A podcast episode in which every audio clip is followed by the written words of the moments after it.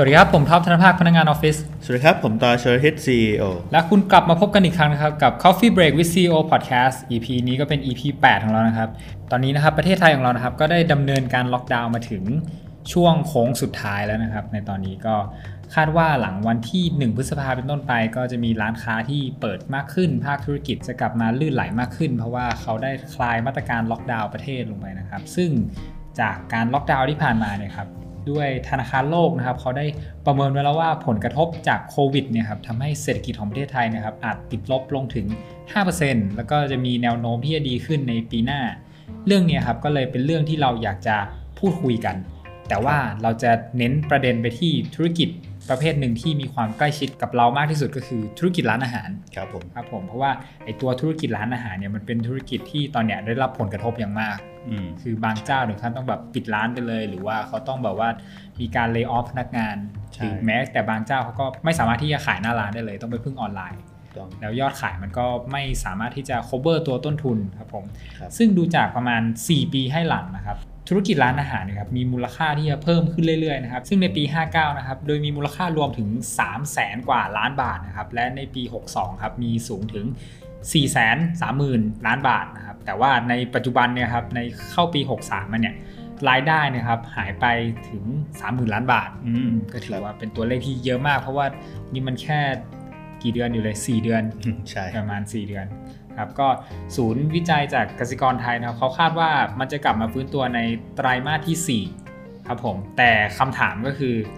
มันจะกลับมาจริงหรือเปล่าในไตรมาสที่4เนี่ยอ่าเพราะว่าอย่างศูนย์วิจัยเกษตรกรไทยเขาก็ประเมินว่าใช่ภายใต้สมมติฐานอืมว่าโควิด -19 เนี่ยจะยุติลงในช่วงกลางปีอ่าซึ่งต้องบอกว่ายาก เพราะว่าเข้าใจแหละว่าทุกคนน่ะอยาก อยากกลับมาเหมือนเดิมแล้วล่ะ อยากออกมาอยากจะขายของทำธุรกิจใช้ชีวิตตามเดิมนะครับ แต่ว่ามันอาจจะไม่ง่ายอย่างที่คิดนะครับอย่างเมื่อเช้านี้เองเนี่ยก็มีข่าวจากประเทศบอสเนียครับว่าล่าสุดเนี่ยเขาหลังจากที่เขาเพิ่งเพิ่งคลายล็อกดาวน์กันไปเนี่ยยอดผู้ติดเชื้อกลับมานะครับ แล้วไม่ได้กลับมาแบบธรรมดาด้วยกลับมาแกรนด์โอเพนนิ่งพุ่งขึ้น 3 เท่าโอ้นะครับจากจากเดิมนะทำให้เนี่ยทำให้ความหวังสำหรับเราชาวไทย อาจจะริบหลีลงไปอีกอ่านะครับเพราะว่าอย่างสบคของเราเองเนี่ยก็เพิ่งออกมาประกาศว่าว่าจะขอต่อล็อกดาวน์ออกไปอีกหนึ่งเดือนอืมนะครับแอลกอฮอล์ก็แบนไปอีกหนึ่งเดือน แล้วก็มาตรการเคอร์ฟิวก็ยังอยู่นะฮะซึ่งแปลว่ากลางปีเนี่ยรู้สึกว่า unlikely มากๆนะครับทำให้เราอาจจะต้องวางแผนเราอาจจะต้องวางแผนกันใหม่อ่าวางแผนกันใหม่อาจจะต้องเริ่มคิดละว่าเราจะต้อง อยู่ในสถานการณ์แบบนี้ออกไปอีกระยะยาวนะครับ เพราะว่าอย่างตัวอย่างในอู่ฮั่นซึ่งเป็นเมืองแรก ๆ เมืองแรกแล้วแหละที่มีการระบาดของเชื้อโควิด แล้วก็มีการคลายล็อกดาวน์เป็นที่แรกนะครับหลังจากที่เขาจัดการควบคุมได้ผู้ประกอบการในอู่ฮั่นเนี่ยนะครับอันนี้ข่าวจากสำนักข่าวบลูมเบิร์กนะครับเขาก็ไปสำรวจมานะครับจากธุรกิจร้านหม้อไฟรายหนึ่งในอู่ฮั่นนะครับซึ่งก่อนล็อกดาวน์เนี่ยเขามีอยู่ 10 กว่าสาขานะครับ พอเกิด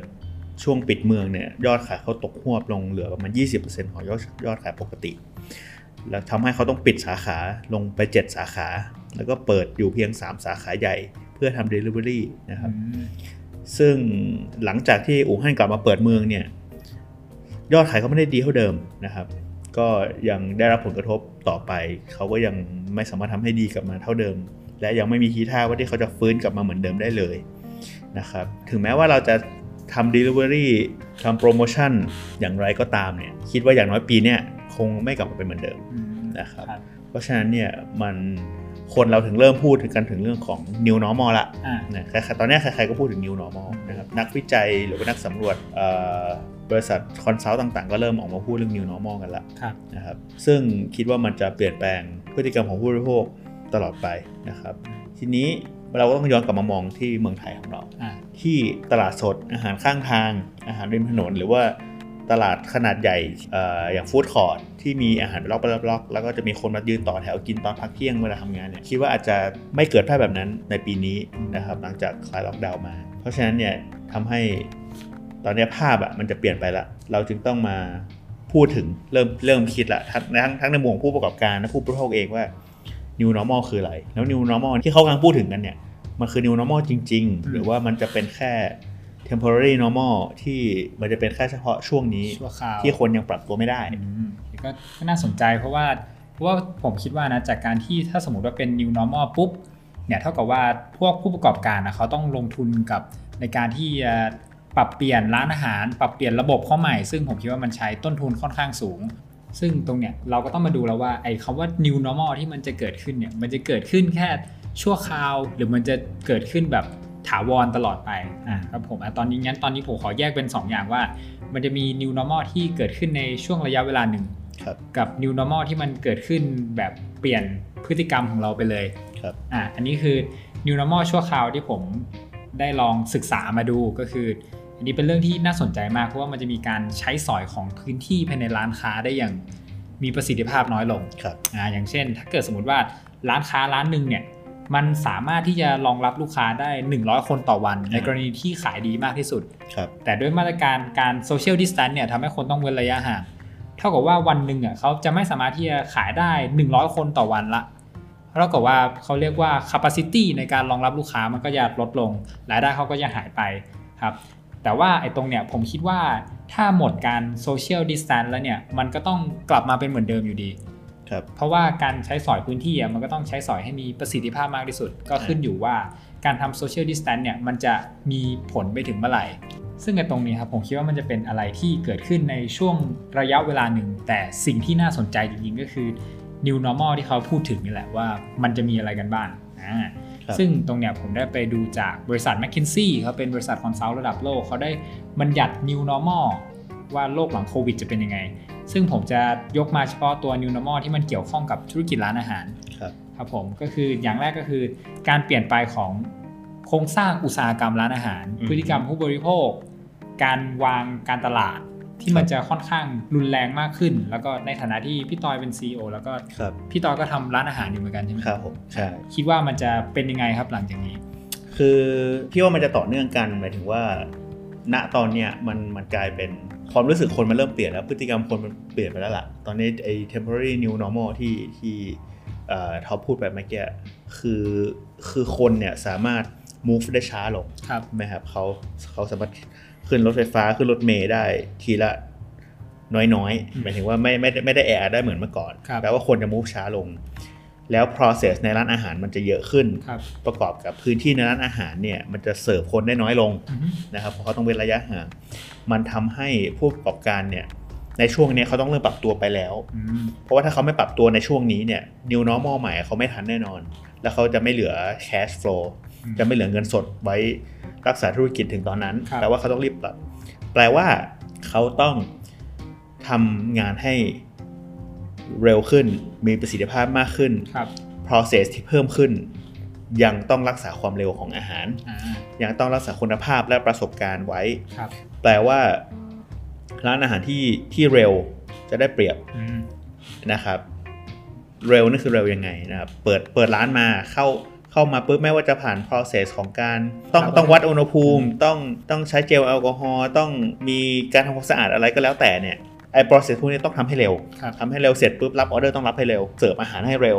นะครับคือพูดง่ายๆคือต้องต้องทำ turnover ให้ได้เร็วอืมเพื่อหมุนเวียนคนเข้าออกร้านให้ได้เร็ว จะทำให้เขารักษายอดขายไว้ได้อ่า รวมถึงเรื่องของการจัดส่ง and ครับ delivery เนี่ยต้องทำละอืมอาหาร to go เนี่ยยังไงก็ต้องทำครับไม่ว่าคุณจะเป็นร้าน fine dining หรูหราประสบการณ์ดีแค่ไหนใช้ภาชนะแพงแค่ไหนเนี่ยพอคุณเจอ new normal ไปเนี่ยคุณมันมันไม่มีความหมายเลยล่ะมันจบไปเลย ใช่เพราะคุณก็ต้องใส่คอนเทนเนอร์กลับบ้านครับอยู่ดีอะอืมเพราะฉะนั้นเนี่ยเรื่องพวกเนี้ยผู้ประกอบการต้องใส่ใจต้องคิดต้องพัฒนาครับให้มากขึ้นเพื่อเออ รักษายอดขาย หรือถ้าเก่งกว่านั้นอีกก็คือทำให้ขายของได้แพงกว่าเดิมอืมเพื่อมาเขาเรียกอะไรหักลบกบหนี้กับส่วนที่มันหายไปที่เราเสิร์ฟหน้าร้านได้ไม่ครับไม่เหมือนเดิมอืมนะครับ แล้วก็อะแน่นอนคือออนไลน์คุณต้องทครับำนะครับ คุณต้องพวกแพลตฟอร์ม เครื่องมือออนไลน์ที่มีอยู่ในตลาดทุกวันเนี่ย คือยังไงก็ต้องใช้นะครับต้องต้องศึกษาต้องพึ่งพามัน ต้องต้อง take advantage จากมันให้มากที่สุดเอ่อคุณต้องมีการสร้างแบรนด์ คือต้องทำหมดเลยอะ่ะคือตอนนี้ออนไลน์สำคัญมาก เพราะเพราะคุณหน้าร้านนี่คือไม่มีประสิทธิภาพเหมือนเดิมแล้ว ประสบการณ์ทางด้านหน้าร้านมันหายไปแล้ว ใช่ใช่เพราะฉะนั้นอะออนไลน์ต้องมานะครับ branding คนต้องจดจำคุณต้องมีหน้าร้านออนไลน์ คือมันต้องเริ่มจากต้องหาทางทำ landing page ของตัวเอง อ่าอ่าอย่างง่ายๆก็คือพวกเพจบนโซเชียลมีเดีย Facebook อ่า Account Official Account Twitter ต่างๆเนี่ย IG เนี่ยต้องมีอยู่แล้วครับหรือถ้าจะทำเว็บไซต์ landing page ของตัวเองเนี่ยก็จะยิ่งดีครับเพราะว่าคนก็ยัง Google อยู่ แปลว่า Search Engine เนี่ยคุณก็ยังต้องต้องคำนึงถึงครับนะครับ รวมถึงเรื่องของการ ทำโปรโมชั่นเนี่ยอันนี้ต้องทำอยู่แล้วอืมเพียงแต่ว่าอาจจะต้องมีโปรโมชั่นที่มันรุนแรงมากกว่าเดิมรุนแรงมากกว่าเดิมอ่ารุนแรงมากกว่าเดิมเพราะว่าคนไม่ออกนอกบ้าน แล้วพอพอมันเป็นออนไลน์เนี่ยคนสามารถเข้าถึงร้านที่กรุงเทพและร้านที่เชียงใหม่ได้อ่าในเวลาเดียวกันครับ แต่ว่าระยะทาง location ประเภทของอาหารความถูกแพงเนี่ยเป็นปัจจัยรองอืมอ่าคุณคุณต้องทำยังไงก็ได้ให้คุณ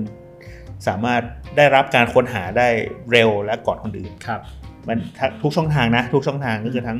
ทั้งทางโซเชียลทั้งทางในแอป Delivery มันก็มีการจัด rank และมีการอ่าจัดโปรโมชั่นที่จะมีลิงก์ของร้านคุณอะไว้อยู่ข้างบนในพวกแถบโปรโมชั่นต่างๆเนี่ยอะไรเรื่องพวกเนี้ยคุณต้องคุณต้องคำนึงถึงถูกไหมนั่นแหละแปลว่าการตลาดเนี่ยมันรุนแรงแน่นอนคือ แต่ว่าทำยังไงให้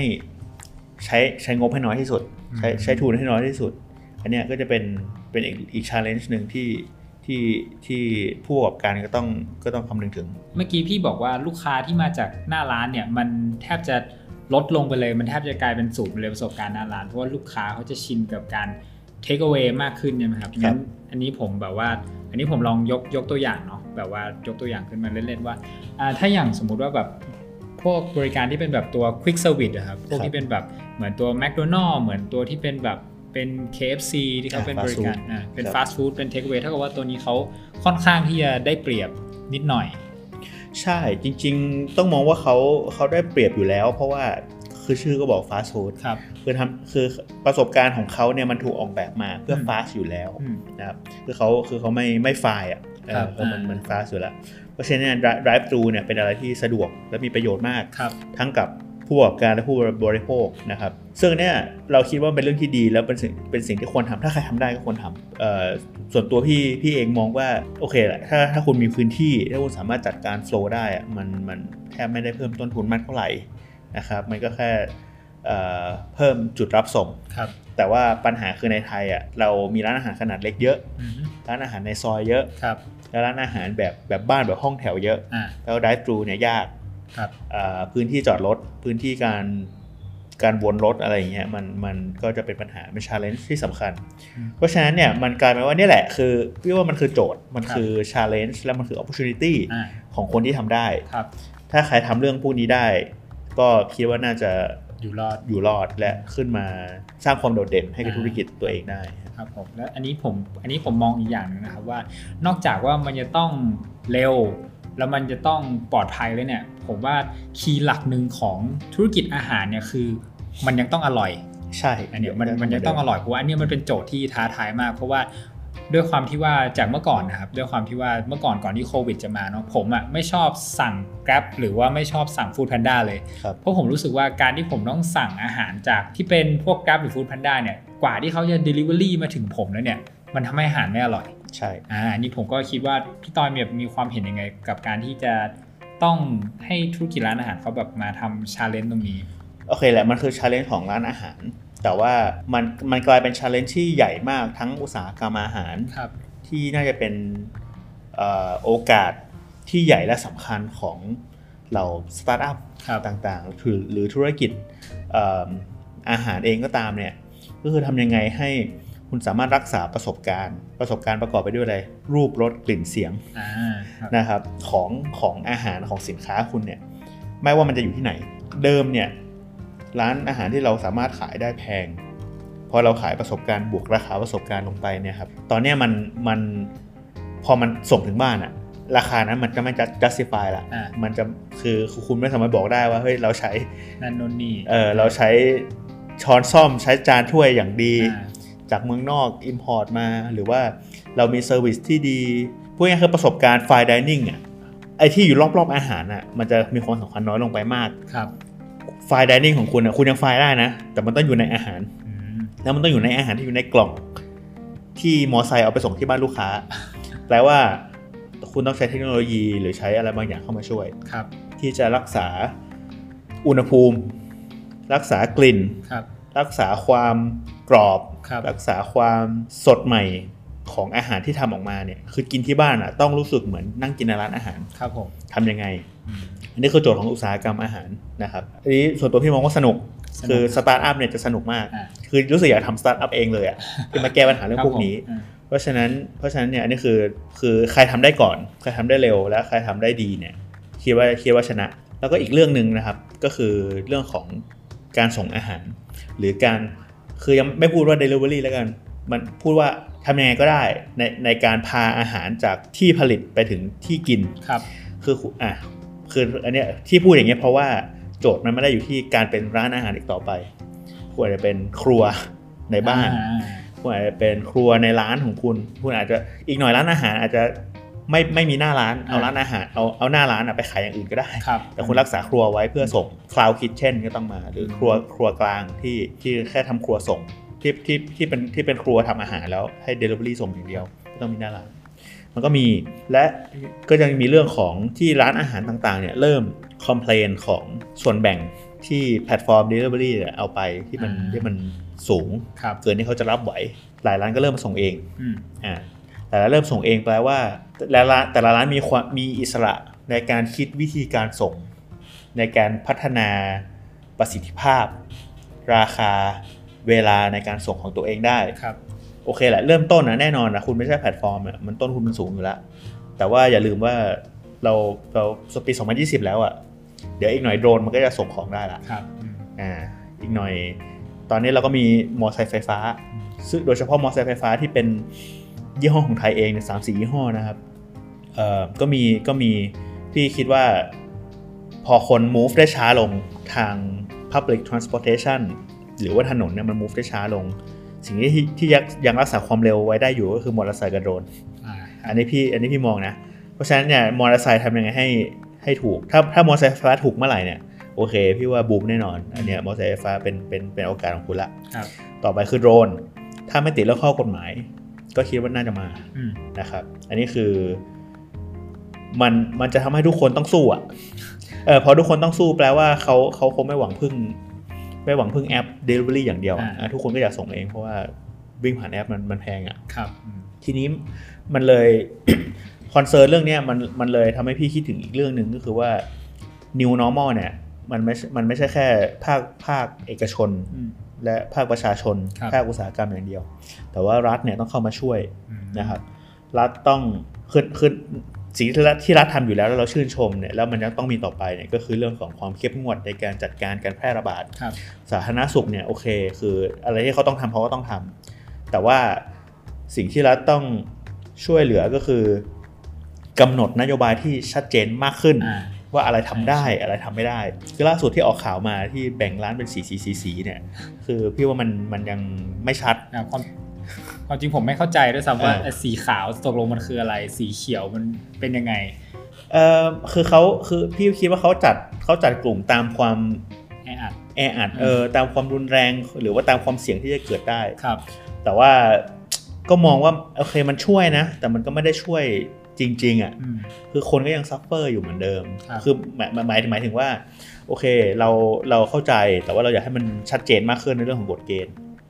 แต่นอกจากจะวางกฎเกณฑ์เรื่องพวกเนี้ยซึ่งทุกคนน่าจะพูดเยอะละเออคิดว่าเราน่าจะไปหาอ่านเองที่อื่นได้แหละ ทีนี้เนี่ยสิ่งที่เราคิดว่ารัฐควรจะช่วยเรามากขึ้นก็คือ มาตรการการเยียวยาการช่วยเหลือครัหบรือหรือนโยบายการสนับสนุนของ การที่เราจะสามารถมีออปชันในการส่งอาหารที่ง่ายและเร็วขึ้น มีทางไหนไหมที่ที่เราจะลดภาษีเอ่อมอเตอร์ไซค์ไฟฟ้ายกตัวอย่างนะครับหรือว่าอนุญาตให้สามารถบินโดรนส่งอาหารได้ อันนี้อาจจะมองมองไกลไปถึงอนาคต แต่ว่าเอ้ยถ้าถ้าปีหน้าหรือสองสามปีหน้าแล้วมันสามารถทำได้จริงเนี่ย เอออันนี้คือคือรัฐก็ต้องได้รับคำชมอะที่ที่สามารถจัดการและออกมาตรการให้ช่วยเหลือคนพวกนี้ได้นะครับ แล้วก็รวมถึงขอรวมถึงเรื่องของการพัฒนาให้ทุนสตาร์ทอัพในการพัฒนาเทคเทคโนโลยีเพื่อรักษาคุณภาพครับของอาหารได้อืมนะครับ เพราะว่าถ้าถ้ารัฐช่วยให้มีเกิดเทคโนโลยีพวกนี้ขึ้นมา คนอยู่บ้านมากขึ้น คนร้านอาหารก็อยู่ได้ คือมันก็ช่วยเศรษฐกิจโดยรวมของพวกเราอยู่ดี เพราะฉะนั้นเนี่ยอันนี้เราก็ต้องหวังหวังพึ่งรัฐด้วยส่วนหนึ่งครับงั้นผมขอสรุปตรงนี้ว่า ไม่ว่าไอ้ new normal หรือว่าไอ้ new normal ชั่วคราวเนี่ยมันจะเกิดขึ้น แต่ว่าสิ่งที่ทุกคนต้องทำก็คือตอนนี้เราต้องปรับตัวครับและนี่เป็นช่วงเวลาที่ดีว่าเราควรที่จะกลับมาตรวจธุรกิจของเราว่าธุรกิจร้านอาหารของเราเนี่ยมันมันมีกลไกอะไรบ้างที่เราสามารถตัดทิ้งไปได้ แล้วมีระบบอะไรที่เราสามารถนำมาทดแทนเพื่อที่จะ ลดต้นทุนหรือว่าสามารถที่จะควบคุมคุณภาพอาหารของเราได้อยู่ครับ ซึ่งผมก็คงจะสรุปได้ประมาณว่าอ่างั้นอย่างแรกที่เราควรจะทำก็คือการทำการตลาดออนไลน์นี่เป็นอะไรที่เราทำได้เลย เพราะว่าในในเมื่อตอนนี้มันคือ มันคือ normal เดิมด้วยซ้ำการครัทำบการตลาดออนไลน์ แต่ว่าอาจจะต้องทำให้ครอบคลุมมากขึ้นอืมทั้งการเข้า Grab Food การเข้า Food Pan Food Panda ครับหรือว่าแม้กระทั่งการที่จะทำเป็นช่องทางขายใหม่ของตัวเอง ไม่ว่าจะเป็น Facebook อืมหรือว่าจะเป็นตัว Line My Shop อ่าหรือว่าจะเป็นแบบ Instagram ตอนนี้ก็กำลังมาแรงมาก หรือแม้กระทั่งว่าแบบว่าการที่เราอาจจะต้องแบ่งงบที่จะต้องเอาไปทำการทำโฆษณาออนไลน์บน Facebook หรือว่าบนแพลตฟอร์มต่างๆ มากขึ้น และสิ่งที่สำคัญอีกอย่างหนึ่งก็คือการที่เราต้องทำตัวอ่าตัว branding ให้มันชัด ไม่ว่าจะเป็นตัวโลโก้ครับหรือว่าจะเป็นตัว CI ซึ่งตรงเนี้ยผมก็คิดว่าด้วยความที่ว่ามันต้องโดดเด่นมากกว่าเดิม เพราะฉะนั้นอาจจะเป็นยุคทองของพวกนักออกแบบก็ได้ครับครับผมแล้วก็แล้วก็อีกสิ่งหนึ่งที่สำคัญก็คือการทำ landing page ครับในการที่จะทำให้สามารถที่จะเซิร์ชบน Google หรือว่า Search Engine ต่างอ่าๆแล้วก็ขึ้นไปหน้าแรก ๆ ได้ครับครับผมแล้วก็ แล้วก็ระบบรับส่งอาหารอืมอันนี้ก็คงต้องมาละว่าต้องอาจต้องทำให้ดีมากขึ้น อาจจะเป็นมอเตอร์ไซค์ไฟฟ้า หรืออาจจะเป็นโดรนอย่างที่พี่บอก หรือว่าอาจจะเป็นวิธีอื่นก็ได้ ครับผมอ่าครับ จริงๆอาจจะเป็นเรื่องของการจัดระบบอืมจัดโฟล์ทั้งภายในและภายนอกให้ดีครับไม่คือไม่ว่าคุณจะส่งเอง คุณจะใช้แพลตฟอร์มในการส่งอาหารเนี่ย คือถ้าระบบดีแล้วมันแล้วมัน flow ได้เร็วเนี่ย ก็ก็ยังไงก็ยังไงก็ชนะและยังไงก็รักษากำไรไว้ได้อ่าครับผมแต่ว่าสิ่งที่ สำคัญที่สุดก็คือการตามข่าวจากรัฐบาล แล้วก็การอ่าการขอให้เขาออกนโยบายที่ support เราด้วยอ่านอกจากตามข่าวแล้วต้องวิเคราะห์ต้องแล้วก็แปลสารให้ดีด้วยอ่าใช่ ครับผม ก็คาดว่าตัวเนี้ยอาจจะเป็นตัว challenge ที่น่าสนใจอืมของคนทำธุรกิจว่าใครที่คิด solution ได้ดี แล้วก็คิด solution ได้เร็ว ซึ่ง challenge เนี่ยมันเป็น challenge ที่มาพร้อมกับ opportunity เนาะมันเป็นโอกาสให้ทั้งร้านอาหารนะครับธุรกิจอาหารขนาดใหญ่ขนาดเล็กเนี่ยรวมถึง tech startup เนี่ยสามารถเอ่อพัฒนาเทคโนโลยีสร้าง innovation เพื่อขึ้นมาเป็น product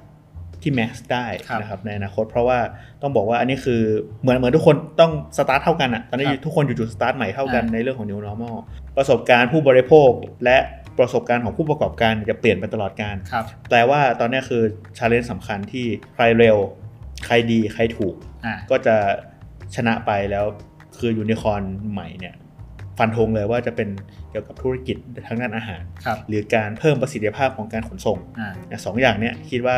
ยูนิคอร์นใหม่ต้องมานะครับ เพราะฉะนั้นฝากไว้นะครับ ใครที่กำลังทำธุรกิจอาหาร หรือกำลังทำสตาร์ทอัพนะครับอามองเรื่องพวกนี้ไว้นะครับ แล้วก็คิดว่า อีกไม่เกิน 2 ปี เราน่าจะได้เห็นเทคโนโลยีใหม่ครับๆนะครับที่ทำให้ชีวิตเราง่ายขึ้นสะดวกขึ้นและอืมปลอดภัยจากโรคมากขึ้นอ่านะครับสำหรับวันนี้ Coffee Break with CEO ฝากไว้เท่านี้ครับครับ สวัสดีครับครับสวัสดีครับ